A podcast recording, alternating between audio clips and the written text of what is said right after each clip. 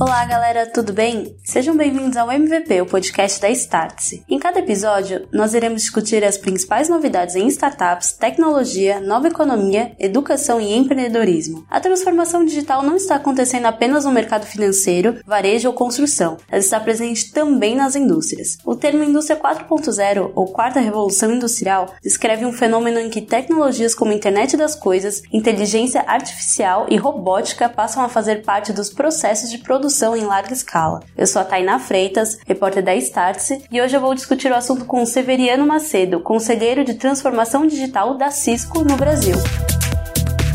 Severiano, você poderia se apresentar, por favor? Olá, Tainá. Primeiramente, obrigado aí pelo convite, né, de discutir esses conceitos com vocês. É, eu estou na Cisco há sete anos e eu tenho aí a missão de ajudar os nossos principais clientes do setor de energia e de indústria a encarar essa jornada do processo de transformação digital. Né? A gente vê como uma jornada, não é nada muito simples e o meu papel aí é auxiliar os nossos clientes durante essa jornada. E eu sei que eu falei um pouquinho sobre o que é a indústria 4.0, a transformação digital, mas como que você descreve descreveria esse movimento aqui hoje? Ótimo. Eu acho que é importante a gente tentar conceituar um pouco isso. Existe aí uma, uma dúvida é, e às vezes uma sobreposição entre o conceito de digitalização e de automação, propriamente dito. Quando a gente fala de indústria 4.0, nós estamos falando na quarta revolução industrial, que naturalmente sucede à terceira revolução industrial, que foi justamente a revolução de automação. Um filme clássico disso é o Tempos Modernos, né, do Chaplin, que mostra todo aquele movimento repetitivo e a automação ela veio para substituir todos aqueles movimentos repetitivos, trazer aí produtividade para as indústrias, trazer aí ganhos operacionais, mas o processo de digitalização ele vem além disso. Processo de digitalização, ele trata da integração de todos esses processos produtivos, né, de conectividade de todas essas máquinas, desses robôs, desses sensores, interligando a fábrica a todos os processos de suprimentos, de logística, até os pontos de venda do varejo. Então, o conceito de indústria 4.0, ele é, vai além do conceito de automação. E a gente fala muito sobre inteligência artificial, internet das coisas. Quais as tecnologias mais importantes para você nesse setor setor hoje? Perfeito. Nós falamos um pouco sobre transformação digital e indústria 4.0, né? Também vale a pena a gente comentar um pouco sobre isso. A indústria 4.0 ela está muito interligada na empresa em si, dentro dos muros da empresa, do processo de produção. O conceito de transformação digital ele é bem mais amplo que isso, né? O conceito de transformação digital ele envolve inclusive novos modelos de negócio, uma maneira diferente de abordar o cliente final, uma maneira diferente de ter contato com o cliente final e uma coisa está ligada à outra. Então é necessário você ter uma indústria moderna, uma indústria com dados digitais, para que você possa ter uma abordagem diferente com o seu cliente final. E aí a gente fala de tecnologias. Né? Nós da Cisco, a gente está o tempo todo treinado para não ser apaixonado por nenhum tipo de tecnologia. A gente está sempre buscando discutir com os nossos clientes quais são as necessidades do negócio. Como é que nós vamos impactar a experiência do cliente final dos nossos clientes? Como é que nós vamos atingir isso? Como é que nós vamos ter ganhos operacionais, redução de custo, aumento de produtividade? Então, com foco nos problemas, nos desafios dos nossos clientes, a gente começa a mensurar esses benefícios e entender, olha, se eu for nessa linha, eu vou ter ganhos monetários X, Y, Z, e com isso a gente pode buscar quais são as tecnologias necessárias para isso. Então, a tecnologia, ela é uma ferramenta para que os nossos clientes venham atingir seus objetivos. A gente costuma dizer que esse processo de transformação digital, de indústria 4.0, ninguém vai conseguir fazer isso sozinho. Né? Por isso que a Cisco ela trouxe para o Brasil a, o centro de inovação. Então nós temos um centro de inovação aqui no Brasil,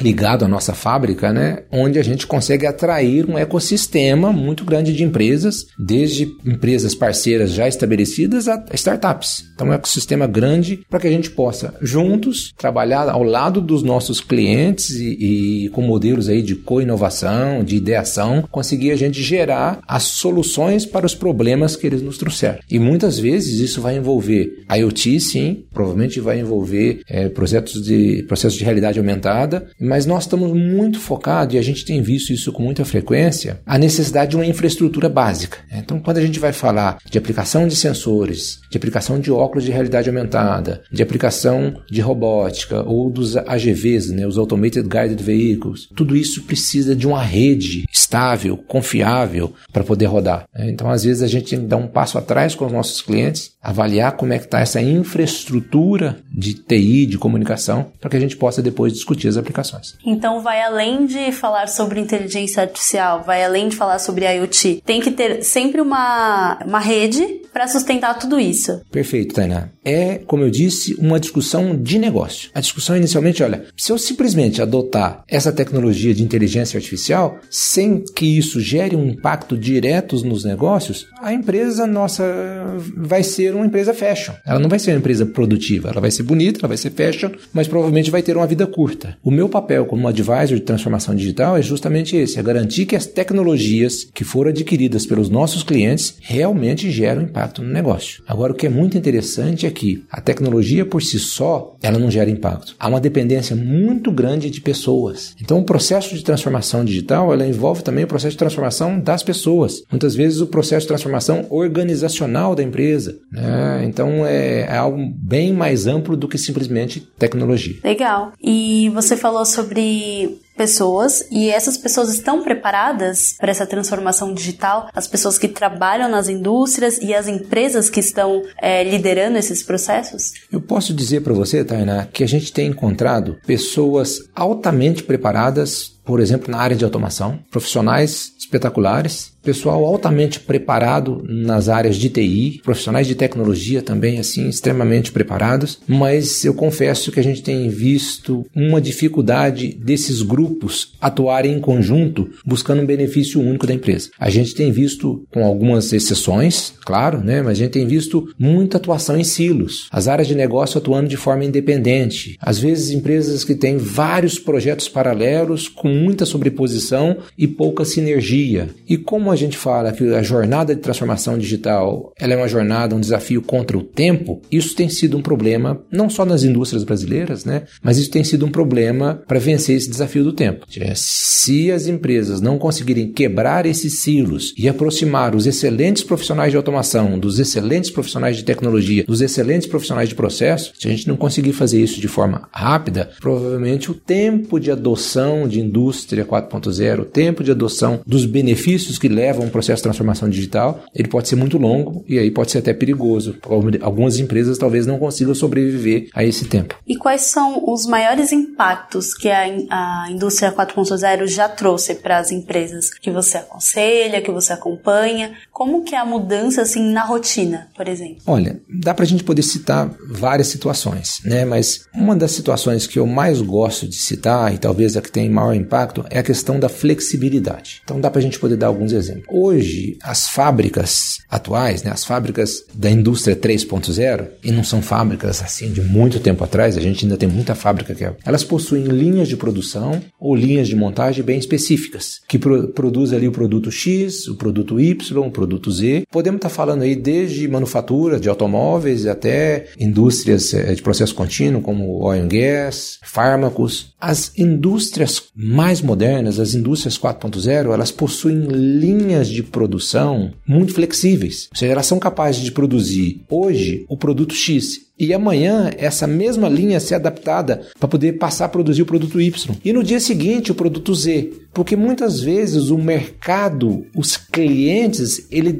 eles demandam essa variação. Então não tem mais aquela questão de ter uma linha que só produz o produto X e de repente aquele produto ele não tem mais demanda no mercado, aquela linha vai ficar parada. Agora, em processos que são extremamente flexíveis, a indústria 4.0 consegue acompanhar melhor a demanda do mercado. E o cliente hoje hoje ele tem um empower muito grande. Né? Ele tem ali é, nas suas mãos aplicativos e capacidade de processamento e ele tem poder de escolha muito grande e essa demanda hoje ela está muito difícil de ser acompanhada. Então as fábricas que conseguiram se adaptar melhor a essa demanda flexível do cliente conseguem ter uma resposta melhor a essa demanda. Então flexibilidade aí é um dos pontos que eu vejo assim como extremamente é, valorosos para quem vem a investir nesse processo de transformação digital. E eu vejo também, não sei é, o que você acha acha sobre isso, mas como uma, uma forma de prevenção ou de inteligência também. É usar, colocar sensores em máquinas e aí entender quando que elas estão precisando trocar é, o óleo e ter um acompanhamento que antes seria feito por, é, por uma pessoa e terceirizar isso para a máquina, para a tecnologia,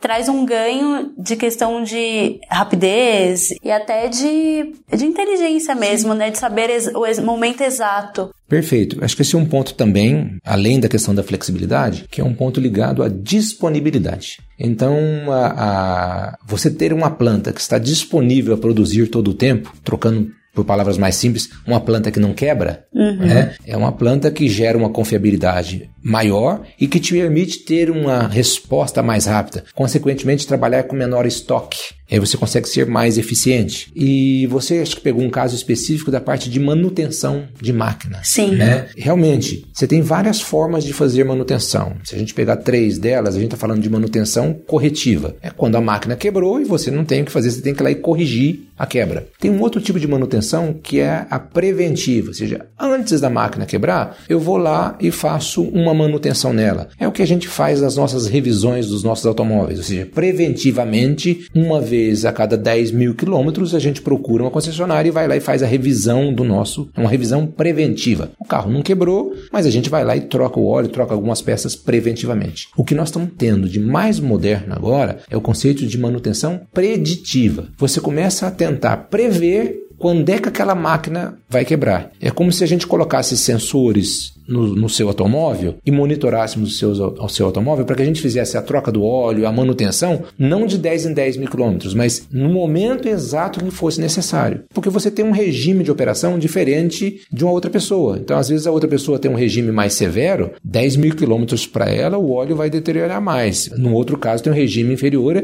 esse óleo poderia ser estendido. Então, você consegue aproveitar melhor a vida útil ali do, do equipamento, fazendo esse conceito de predição. E a predição ela passa exatamente por, a gente chama de, de exames, né? Ou seja, normalmente isso é feito por inspetores, os inspetores estão ali observando a máquina, os operadores o tempo todo, medindo temperatura, medindo vibração, de tempos em tempos você tem que ir lá perceber. Isso não é fácil numa planta onde você tem máquinas espalhadas por locais às vezes de difícil acesso, locais perigosos, quentes, com poeira em suspensão, então é muito difícil fazer isso. A partir do momento que você vem adotar sensores, que você tira o ser humano e coloca ali sensores de temperatura, com uma capacidade de transmissão, com uma rede wireless ou cabeada por trás, e aí você passa a ter informações online de como é que aquelas máquinas estão se comportando, você começa a ter uma capacidade muito grande de prever falhas. E aí você começa aí a, a planejar correções, planejar produção, olha, eu estou percebendo que essa máquina ela vai ter uma falha daqui sete dias, então a gente já vai começar aí a planejar todo o ciclo de manutenção, todo o ciclo de parada. Por isso que a gente fala uma migração de corretiva para preditiva, para preventiva e agora preditiva. E você acha que as empresas aqui no, no Brasil, as indústrias já estão é, olhando para isso, é, querendo usar a predição ao invés da prevenção? Enfim, em quanto tempo você acha que isso se, é, se tornará uma realidade aqui, se já não for? Já é sim, Tainá. Nós já temos aí vários casos com sensoramento remoto direto, com empresas atuando uh, com operações totalmente autônomas. O grande desafio do Brasil é que o parque industrial brasileiro ele é muito diverso. Às vezes, dentro do mesmo grupo empresarial, você tem ali indústrias que têm características completamente diferentes uma das outras. Né? Você pega às vezes os grupos, setor de bebidas, por exemplo, que foi uh, sendo adquirido e várias marcas foram sendo adquiridas. Você tem fábricas ali que são extremamente modernas, totalmente automatizadas, mas você tem fábricas, infelizmente, ainda muito antigas. Então, não só dentro de mesmos grupos, como dentro de mesmos setores, você tem muita diversidade. Se você sair comparando, então, setores de mineração, com setor de oil and gas, com setor de farmacos, com setor de manufatura, você vai ver diferenças ainda maiores. Mas nós temos sim vários casos aí onde você já está implementando processos de predição baseado em sensores, operação de máquinas autônomas, Tá? Então tem muita coisa legal acontecendo na indústria brasileira, sim. Você tem alguns exemplos? Porque eu estive no COI, né, no uhum. Centro de Inovação da Cisco, no Rio de Janeiro esse ano, e eu vi muitos casos na prática. É muito legal e de diversos setores diferentes. Tem algum que você acha que se destaca, que vale a pena contar? Sim, a gente pode falar de, de alguns casos aí que que, que são públicos, né? Que já estão, a, a, já estão na mídia, né? Então, é, no YouTube você facilmente consegue ver alguma coisa desse tipo. Tem casos extremamente críticos, de operação extremamente crítica, como é o caso da, da Suncoke, caso de operação de fornos, de coqueria, né? De produz ali a matéria-prima para fazer o aço. Então, são processos ali extremamente críticos, são operados totalmente autônomos, é, utilizando rede wireless, porque também tem um paradigma interessante. A indústria não confia muito nas redes wireless, justamente porque não investiram em fazer uma rede bem desenhada, uma rede apropriada. As coisas foram sendo montadas tijolinho, tijolinho, às vezes puxadinho a puxadinho, e acabou ficando uma rede de pouca confiabilidade. Mas esse caso da Suncook é extremamente interessante porque foi uma rede muito bem desenhada para ter um nível de intertravamento e um nível de confiabilidade confiabilidade altíssimo e a gente opera fornos de coke em rede wireless com nível de confiabilidade altíssimo. Né? Então é um, um, exemplo legal. Tem no setor de bebidas também a operação de é, empilhadeiras autônomas, pegando aqueles pallets pesadíssimos, gigantes, de um lado e levando esse lado ao parte do estoque. Você vê aquele pátio, sei lá, 10, 15 empilhadeiras autônomas passando uma do lado da outra, numa velocidade considerável, né? E trabalhando ali sem nenhuma intervenção humana. Isso aqui no Brasil, em Jundiaí, a gente vê isso acontecendo pertinho da gente. Estamos trabalhando também com o setor de mineração, já falando em, em operação autônoma, daqueles caminhões fora de estrada. É, né? eu ouvi falar sobre esses casos. E, ou seja, é uma operação, a gente fala muito de veículo autônomo, de carro autônomo, uberização. Não, a gente já tem isso operando aqui no Brasil, em áreas restritas, é claro, né? Mas nós estamos falando de caminhões que transportam aí 200 toneladas, 300 toneladas de forma autônoma. Tem muita coisa interessante sim acontecendo aí no Parque Industrial Brasileiro. Você acha que a gente está falando muito sobre 5G agora, uhum. né? Tem o Brad Smith, o presidente da Microsoft, fala que o 5G é uma das tecnologias que vão comandar na próxima década, assim, que vão desenhar como será a próxima década, né? Uhum. Que já está aqui, a gente já está quase chegando lá. Mas qual que você acha que será o impacto do 5G na indústria 4.0? Nós conversamos no início sobre essa questão da necessidade da infraestrutura. Para a gente poder implementar caminhões autônomos, para a gente implementar empilhadeiras autônomas, para a gente implementar o conceito de realidade aumentada, óculos de realidade virtual, você precisa ter uma rede wireless confiável, você precisa ter uma infraestrutura com segurança né, para poder oferecer tudo isso. E já existe um certo atraso. Né? A gente comentou que algumas empresas estão um pouco atrasadas. No meu modo de ver, não dá para esperar uma nova tecnologia celular. Existem pesquisas é, da própria Cisco, né? a gente tem um estudo aí com o Instituto IMD da Suíça, a gente vem estudando aí desde 2014 esse processo de transformação digital. A gente gente vê que nos próximos cinco anos, quatro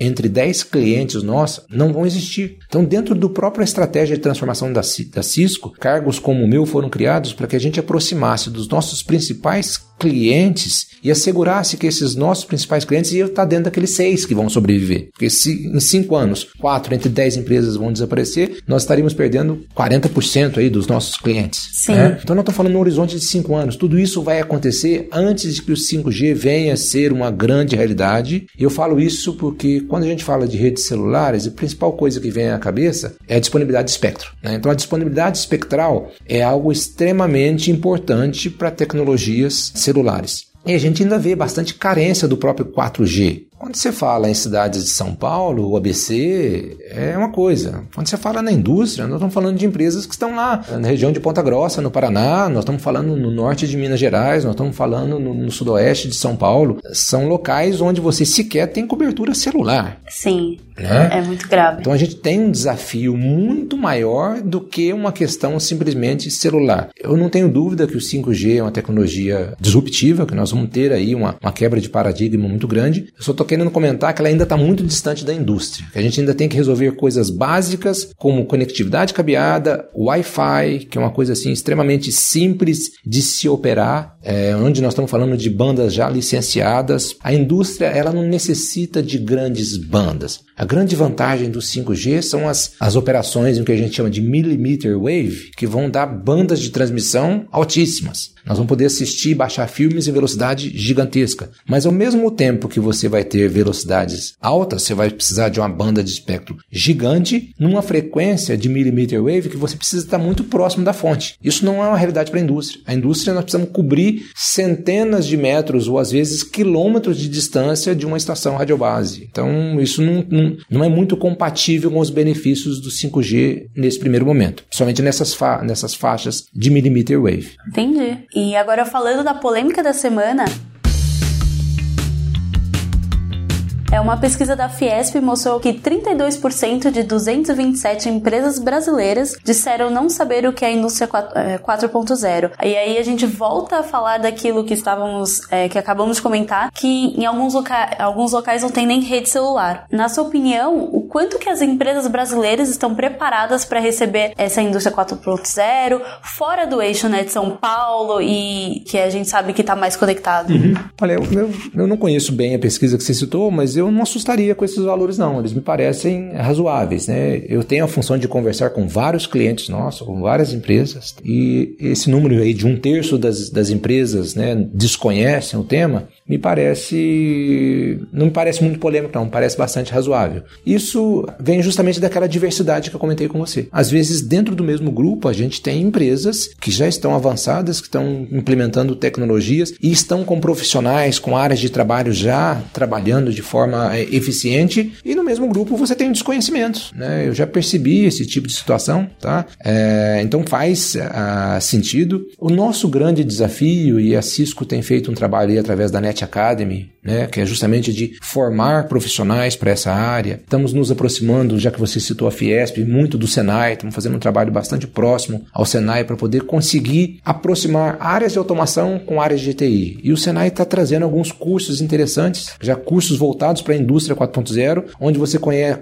já começa a aliar conhecimentos de automação com conhecimentos de rede, com infraestrutura de rede. Então eu acho que isso também vai ajudar a trazer bastante consciência para esse setor, porque tecnologia, né? nós temos. Tecnologia disponível está aí, ela existe, ela é, é ofertada em, em, bastante escala. O que a gente precisa é encontrar quais os modelos de negócio, quais os negócios são interessantes para poder adotar essas tecnologias e, através das pessoas, conseguir gerar o benefício para o negócio. Não pode ser simplesmente tecnologia sem pessoas, porque aí, se as pessoas não estiverem preparadas para poder tomar decisão baseada nas informações que essas tecnologias gerarem, nós não conseguiríamos atingir o cliente final, nós não conseguiríamos oferecer uma experiência de negócio ao cliente final. E aí aquela tecnologia ela, ela fica no desuso, ela vai ser simplesmente fashion. Né? Então nós precisamos realmente avançar nesse tripé processo, tecnologia, pessoas, né? Acho que a gente vem tentando fazer isso de forma conjunta aí junto com a Fiesp, com o Senai é, e através de podcasts como o de vocês, né? De levar informação.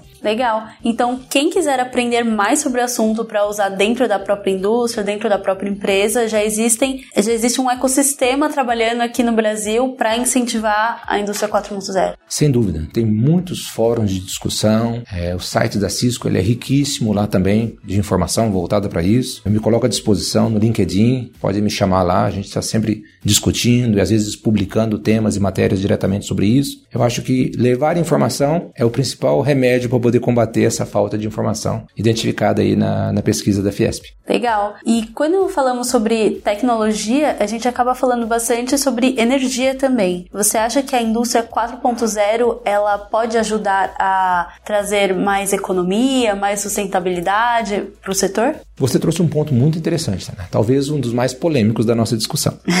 e essa não é a polêmica da semana. Pois é, mas eu acho que o que está acontecendo? Toda vez que você fala em transformação digital, em indústria 4.0 e aumentar o nível de automação dessas empresas, você naturalmente está falando em maior consumo de energia. Né? Você vai produzir com maior eficiência, sim, mas necessariamente você vai consumir mais energia. E nós estamos vivendo um processo revolucionário na cadeia energética. Nós estamos vivendo aí um avanço muito significativo das energias solares, com painéis fotovoltaicos a um custo, uma curva de aprendizagem muito alta, é, um nível de adoção muito alto. Se vocês buscarem, vocês vão ver que a China, somente no ano de 2017, ela implementou 68 gigawatts de energia solar. Para a gente ser rápido, 68 gigawatts equivale a 4 Itaipus. Nós levamos mais de 10 anos para construir um Itaipu. Em um ano, eles implementaram 4 a 5 Itaipus. Né? O Brasil também está acelerando bastante. Foi uma década anterior muito forte na parte de energia eólica, dos ventos, e agora nós estamos acelerando bastante nessa parte de energia solar, que vai dar o respaldo para o processo uh, do carro elétrico, o advento do carro elétrico. Várias empresas montadoras já anunciaram carro elétrico. Nos próximos cinco anos, nós provavelmente vamos viver um processo de transformação, de substituição do nosso setor de transporte de combustíveis a é, energia elétrica. Afinal de contas, é muito mais fácil transportar o elétron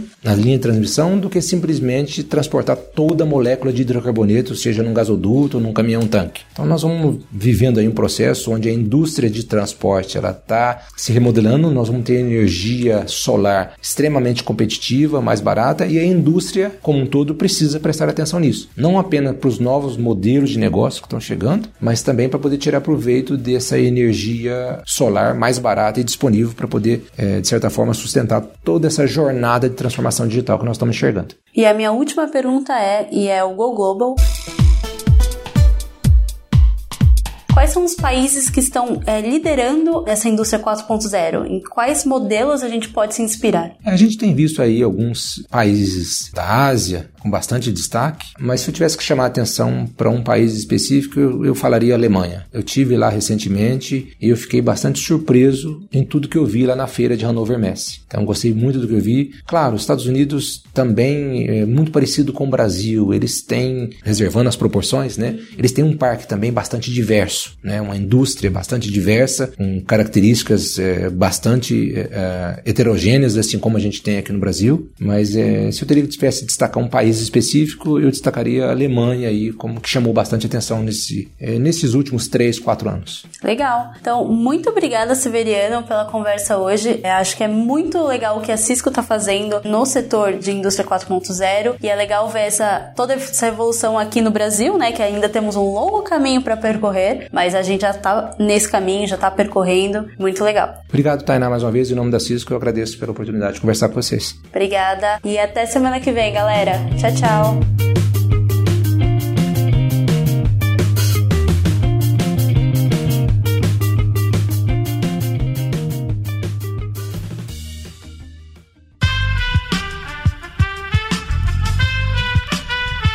Este podcast foi editado por Aerolitos Edição Inteligente.